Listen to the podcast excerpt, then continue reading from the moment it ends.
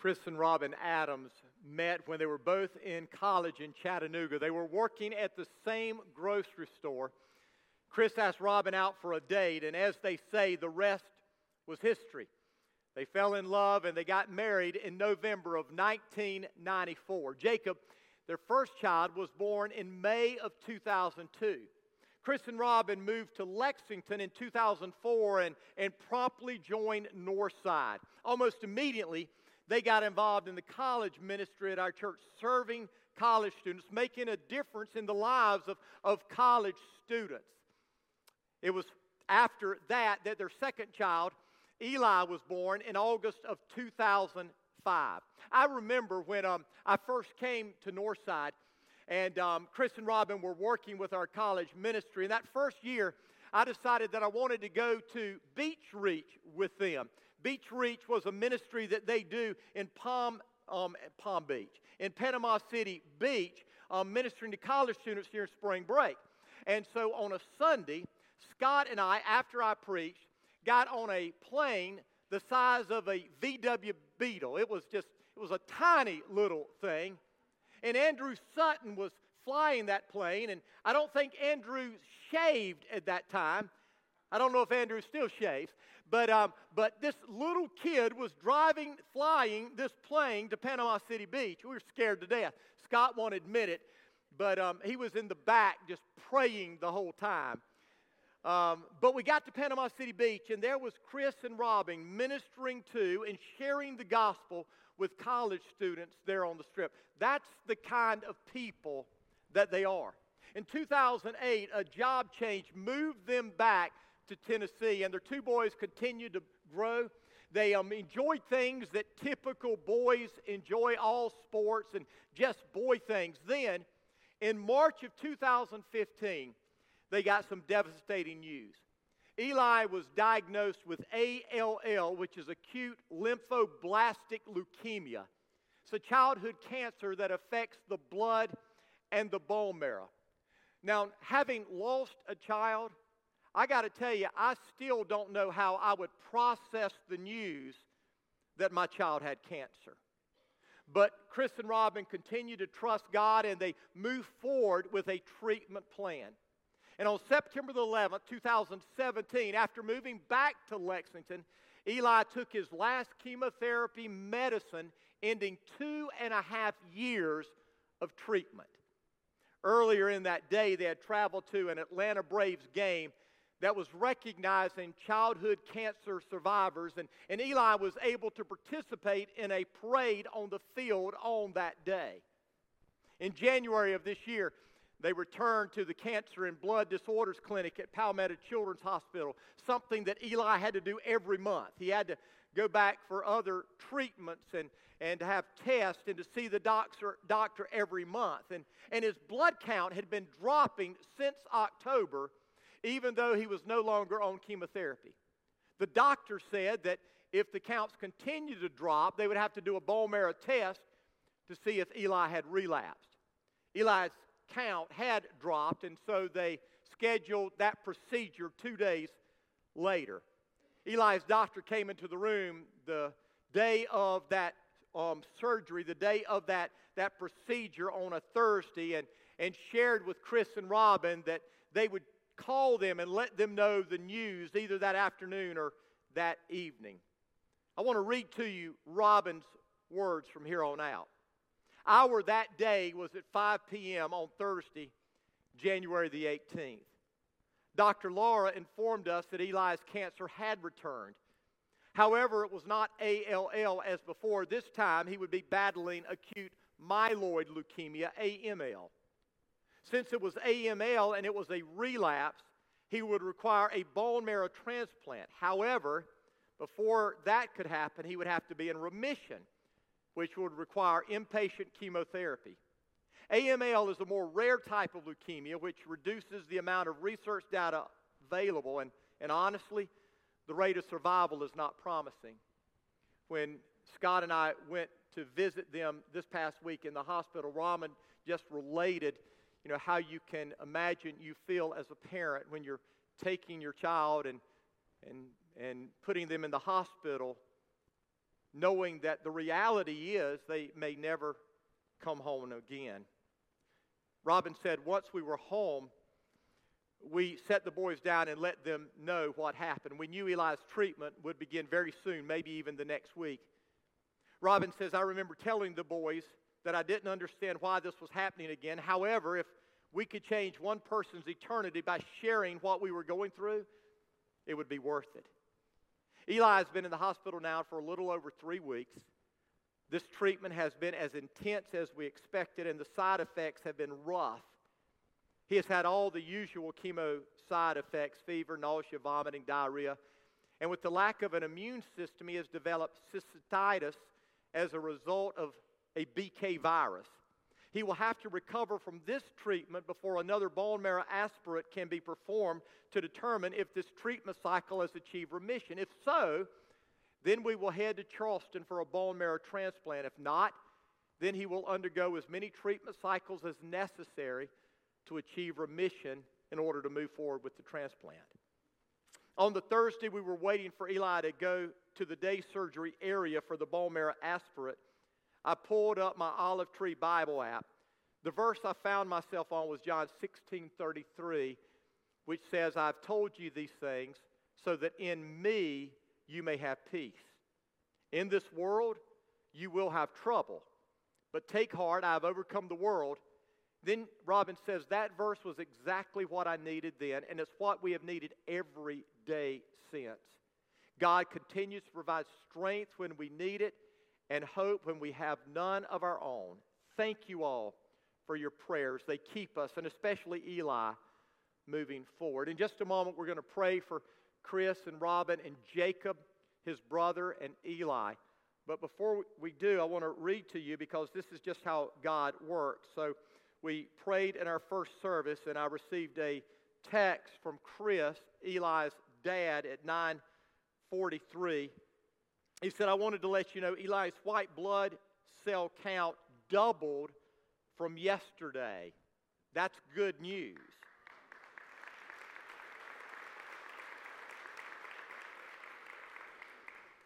And his ANC, I don't know what that is. I will look it up after I get home. But his ANC is now 346. He has been zero for the last three weeks. That's more good news. Let's give God another hand. And then he said, prayer works. So let's pray right now and again, okay? Father God, I come to you in the name of Jesus, lifting up Chris and Robin and Jacob and Eli. Lord, I pray your peace and your comfort for each of them. I pray your strength as they continue to go through this process. I thank you, Lord, for answered prayer. I thank you, Lord, for his counts going up. And Lord, we give you the credit for that. And we give you the honor for that. But Lord, right here, right now, we are praying for more than that. Lord, we're praying for complete healing for Eli.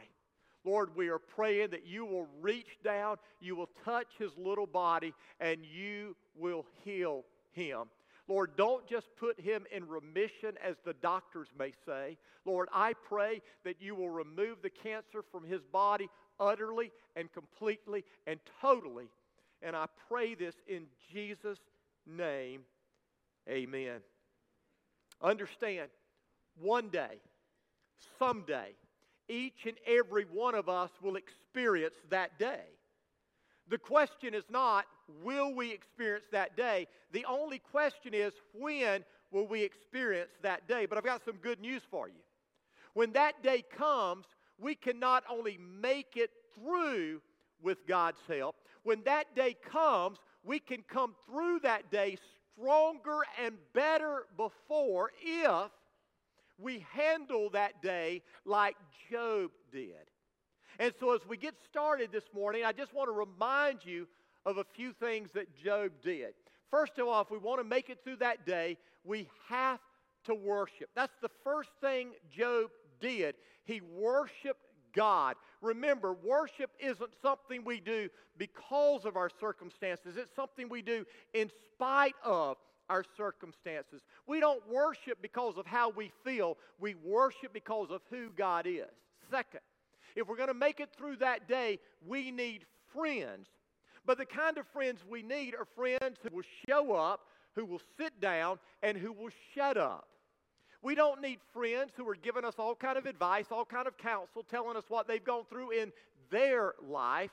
We need friends who will just minister to us through their presence and through their prayers.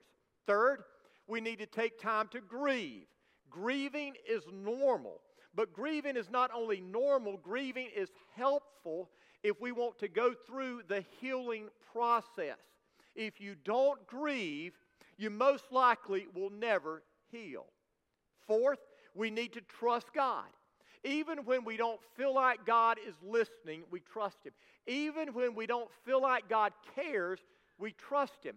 And the reason is our feelings can deceive us. And our enemy will use our feelings to defeat us if we're not careful. Last week we discovered that if we're going to make it through that day, we have to make a commitment to remain true to God's Word. And we've got to make, make that commitment to make it through God's Word at all times, even before we experience that day. Because if we are not digging into God's Word before we experience that day, when that day comes, we will have a tendency to reject God's Word and we will begin to listen to the foolish world. And when we do that, understand when we move into an area of disobedience with God, that only exacerbates and it only complicates our pain and our suffering.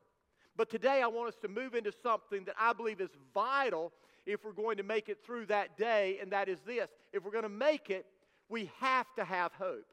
I want you to write this down.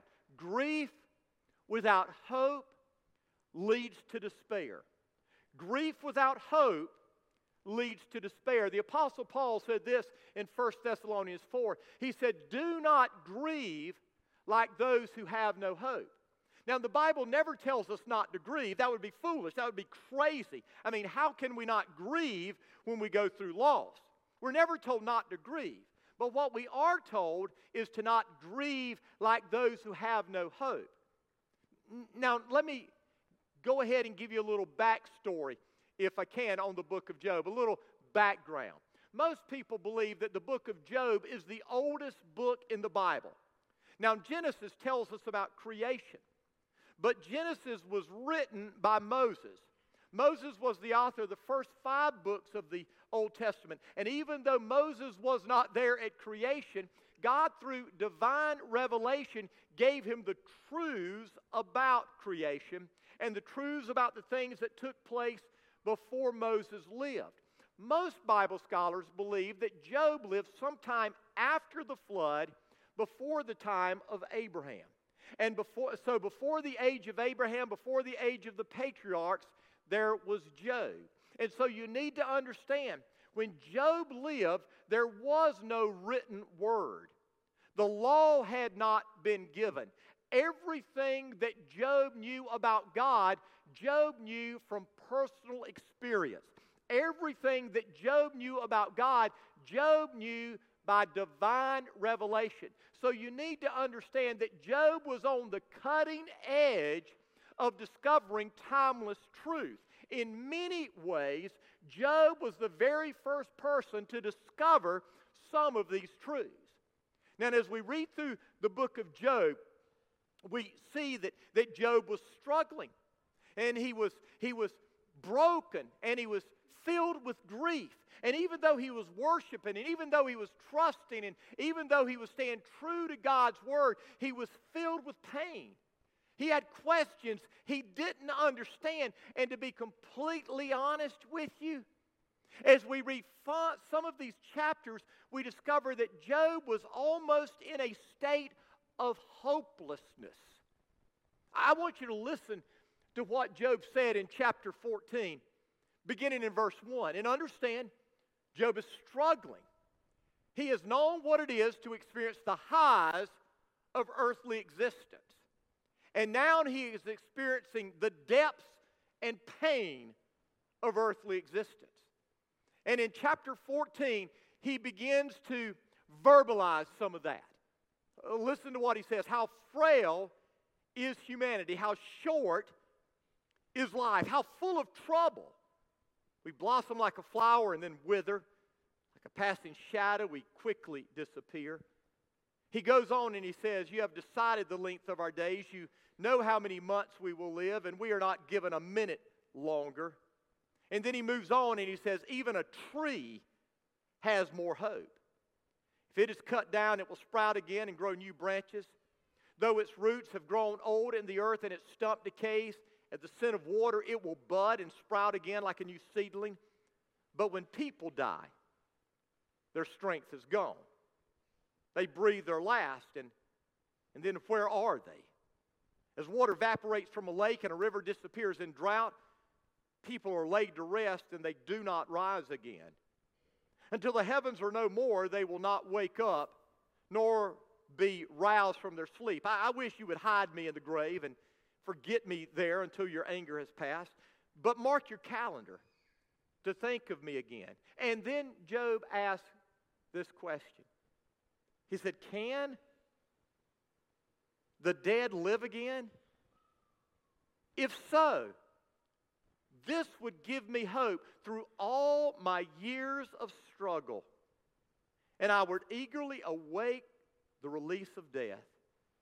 You would call and I would answer, and you would yearn for me, your handiwork, for then you would guard my steps instead of watching for my sins. My sins would be sealed in a pouch, and you would cover my guilt. Then at one point, Job experienced the best of life. And yet at this point, he is now head over heels in pain and sorrow. And the truth is, when you read this, it's obvious that he is hopeless. He says, human life is frail, human life is short, human life is full of trouble. And then he says, even the inanimate object, a tree, has more hope than we do. A tree has more hope than we do. But then Job ponders and he asks the question. He asks the question people have been asking since the beginning of human history. He, he asks, Can the dead live again? But, but what is crazy is that's not actually what he asked. The word again is not in the Hebrew text. What Job actually asks is this Do the dead keep on living? Do the dead continue to live even after they die? In other words, do we keep going even after this body has ceased to be? Now, an atheist would tell us that when you die, you cease to be. Death is the end of everything. Some Eastern religions and New Age religions tell us that, that we go through cycle after cycle of reincarnation until one day we get to the point that we will merge with this source and this almighty power in the universe. Islam tells us that at the end of time, God will judge everyone's works. And if our good works outweigh our bad works, then we'll go to heaven. And if they don't, then we will go to hell. I mean, there are a lot of ideas, there are a lot of different theories about, about what happens when we die. But it's important for us to know the answer to that question because the answer to that question changes everything. I mean, let's think about it. If when we die we cease to exist, what does it matter what we do? Because once we die, that's it. I mean, if we're, if we're judged by our works, if that's how we're judged, then, then life is a constant battle on do I have enough good works to outweigh my bad works? And we're going through all of this. And so Job asked the question Do the dead live again? Because if they do, then I can have some hope. And then somewhere between chapter 14 and chapter 19, God spoke to Job and gave Job an answer. Now, understand, it's not until chapter 38 that God verbally, audibly comes down and speaks to Job. But here, in between these chapters where his so called friends are giving him this discouraging word, telling him that all of your problems are a result of your sin and things that you've done. Somewhere in the midst of all this, God speaks to Job's spirit.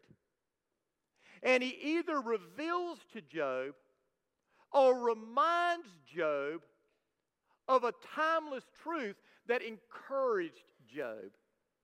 But understand the truth that God revealed to Job not only encouraged Job, it has been encouraging millions upon millions of us ever since.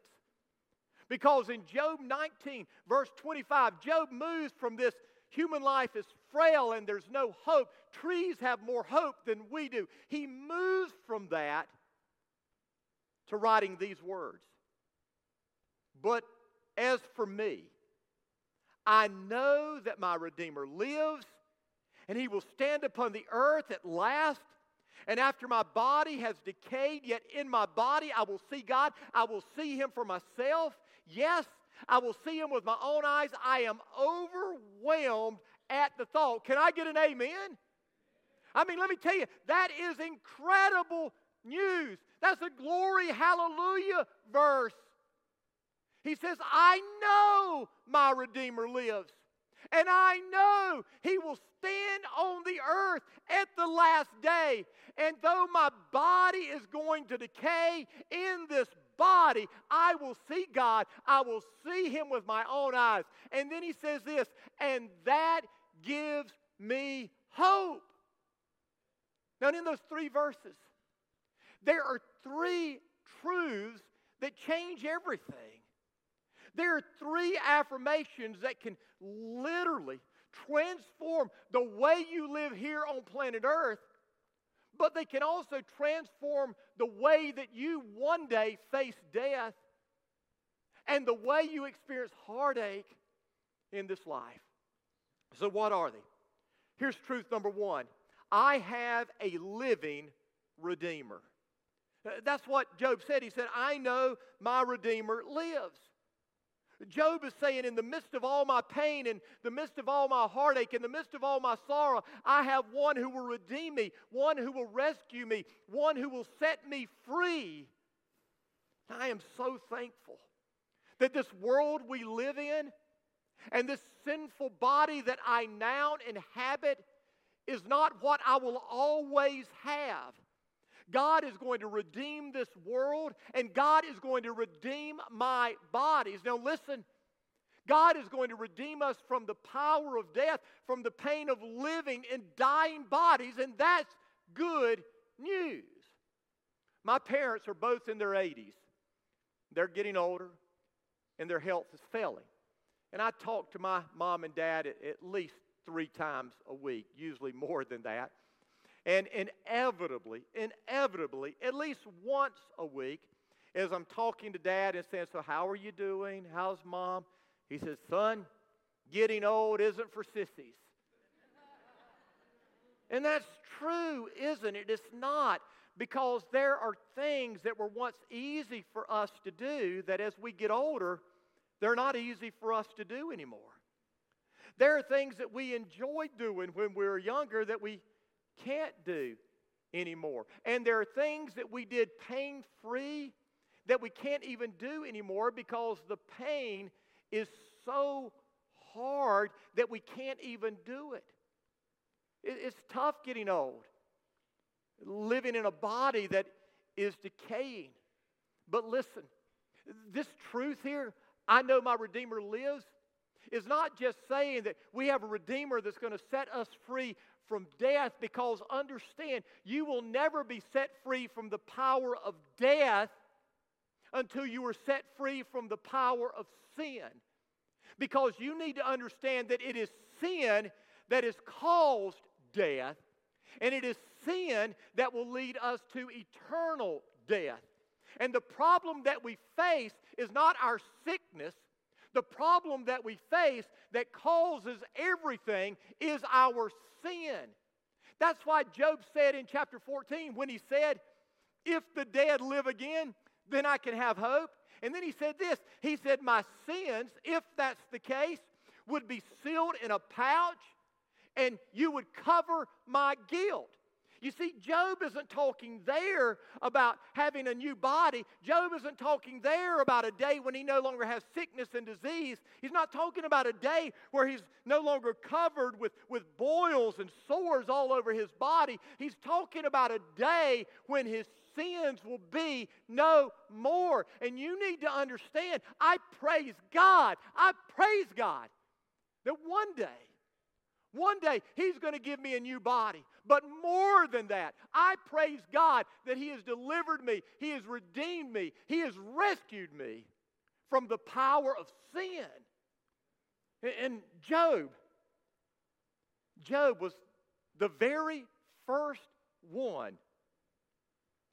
who really received that message and understood it. It was given in Genesis 3 to Adam and Eve. I don't think they understood it. But here in Job chapter 19, his eyes are open. He says, I know my Redeemer lives. Isaiah promised this. In Isaiah 59, verse 20, he says, The Redeemer will come to Jerusalem to buy back those in Israel who have turned from their sins. You know who that Redeemer is that is going to come to Jerusalem, who was promised? Is Jesus. And he did go to Jerusalem, and he did save those who turned from their sins. In 1 Peter, Peter says this in chapter 1, verses 18 and 19. He says, For you know it was not with perishable things like silver and gold that you were redeemed, but with the precious blood of Christ, a lamb without blemish or defect. That's why Jesus came. Jesus came to redeem us from the power of sin and the power of death. But listen, even though Jesus came for all, it's only those who receive him who will receive the benefit of what he did. That's why Job said, I know my Redeemer lives. You see, it's not enough to say, Well, I know there's a Redeemer. It's not enough. It's not enough to say, I know Jesus is the Redeemer. That's not enough. You see, if you're going to experience the benefits of what Jesus Christ did, then He has to be your Redeemer. And that's the question that each and every one of us need to answer. And when we answer it, listen, listen, we don't need to say, Well, I think so. We don't need to say, I, I hope so. We need to say, like Job, I know my Redeemer lives. I know I have a Redeemer. So do you? Do you? Do you know that you have a Redeemer that has saved you, that has set you free, that has rescued you? Because I'm here to tell you right now, regardless of what happens in your life on planet Earth, regardless of how good or how bad it may be, in the end, if He is your Redeemer, He trumps everything. All the bad that you will go through is nothing compared to what He has for you if He's your Redeemer. And all the wonderful things that you experience here, if you've had an easy life, are nothing compared to what He has for you if He's your Redeemer. I know my Redeemer lives. Do you have a living Redeemer? I'm going to tell you how in just a few minutes. Second, I have an ultimate ruler. Job goes on and he says, He will stand upon the earth at last. Long before Jesus ever came, Job knew that Jesus would come and stand on the earth. I know my Redeemer lives, and he will stand on the earth at last. But you need to understand the first time Jesus came, Jesus came to redeem.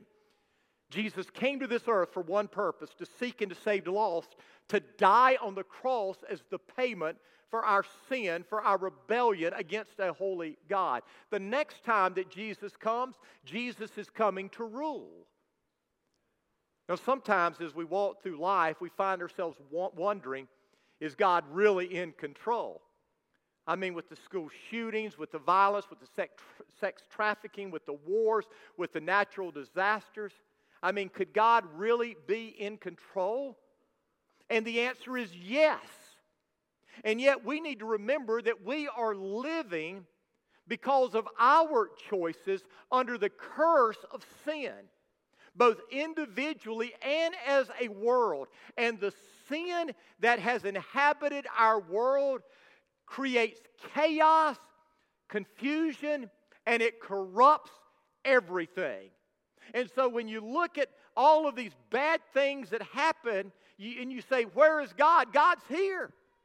It's just that because of our choices, we are living in a world that has corrupted by sin.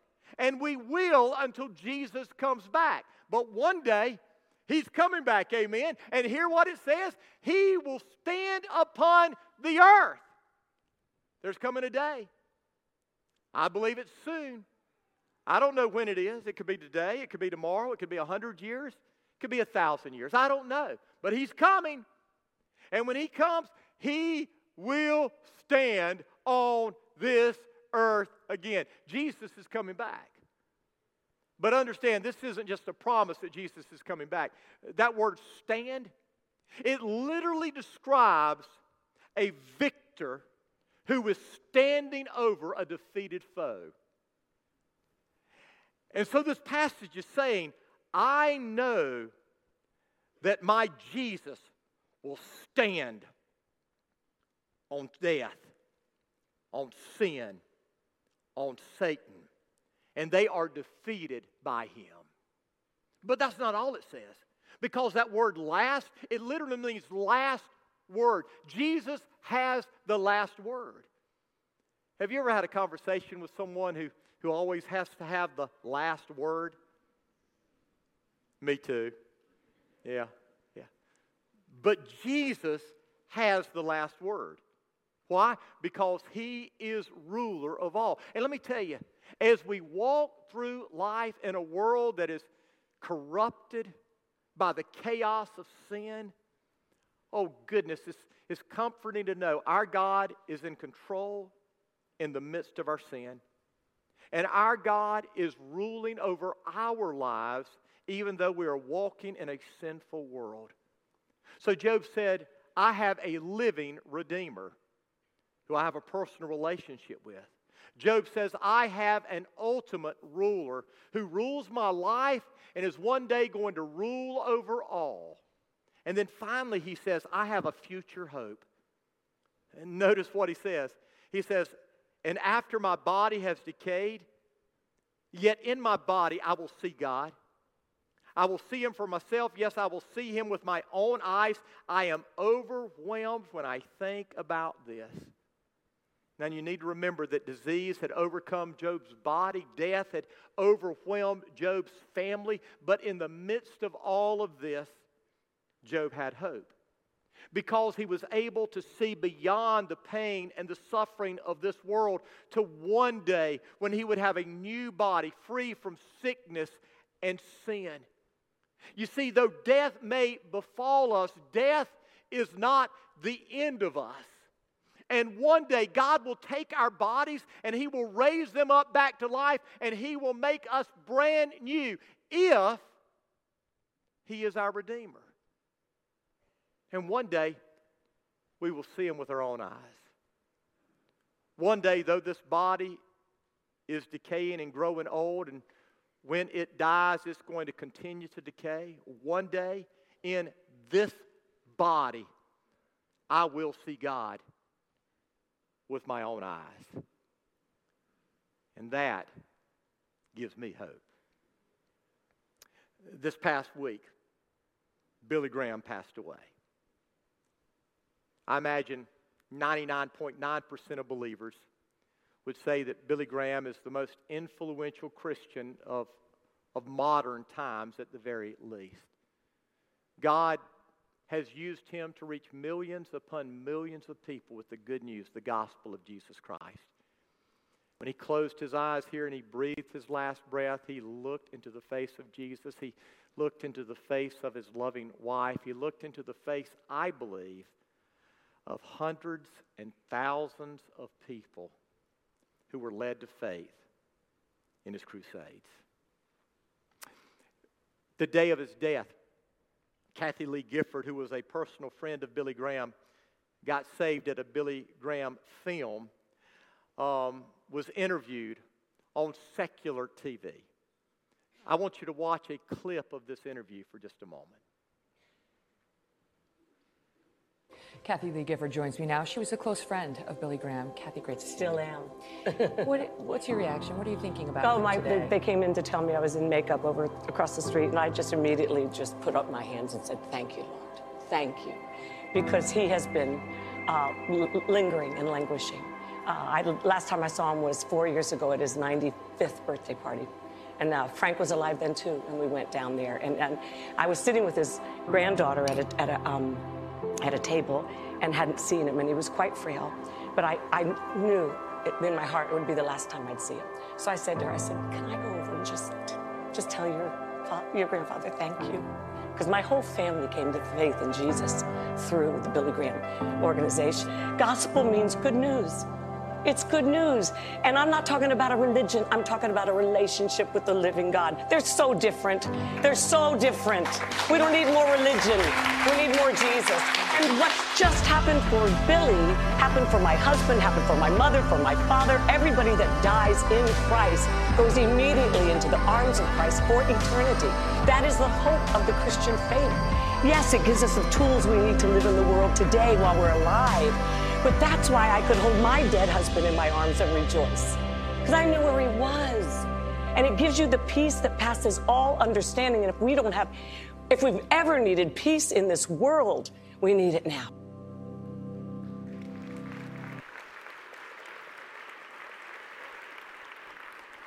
I hope you didn't miss what she said. The way that she was able to hold her dead husband in her arms is because of the hope that she had in Jesus.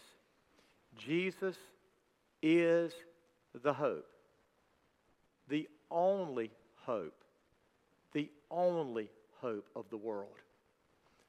What the world is looking for is not going to be found in religion, it's not going to be found in power, it's not going to be found in earthly relationships. It is found in Jesus. And Job knew that. Said, I know my Redeemer lives. He will stand upon the earth at the last. And though this body decays in this body, I will see him. I will see him with my very own eyes. And that, that gives me hope. And it gives everyone who doesn't just hear those words, but knows those words hope. And so, do you know him? Do you know him?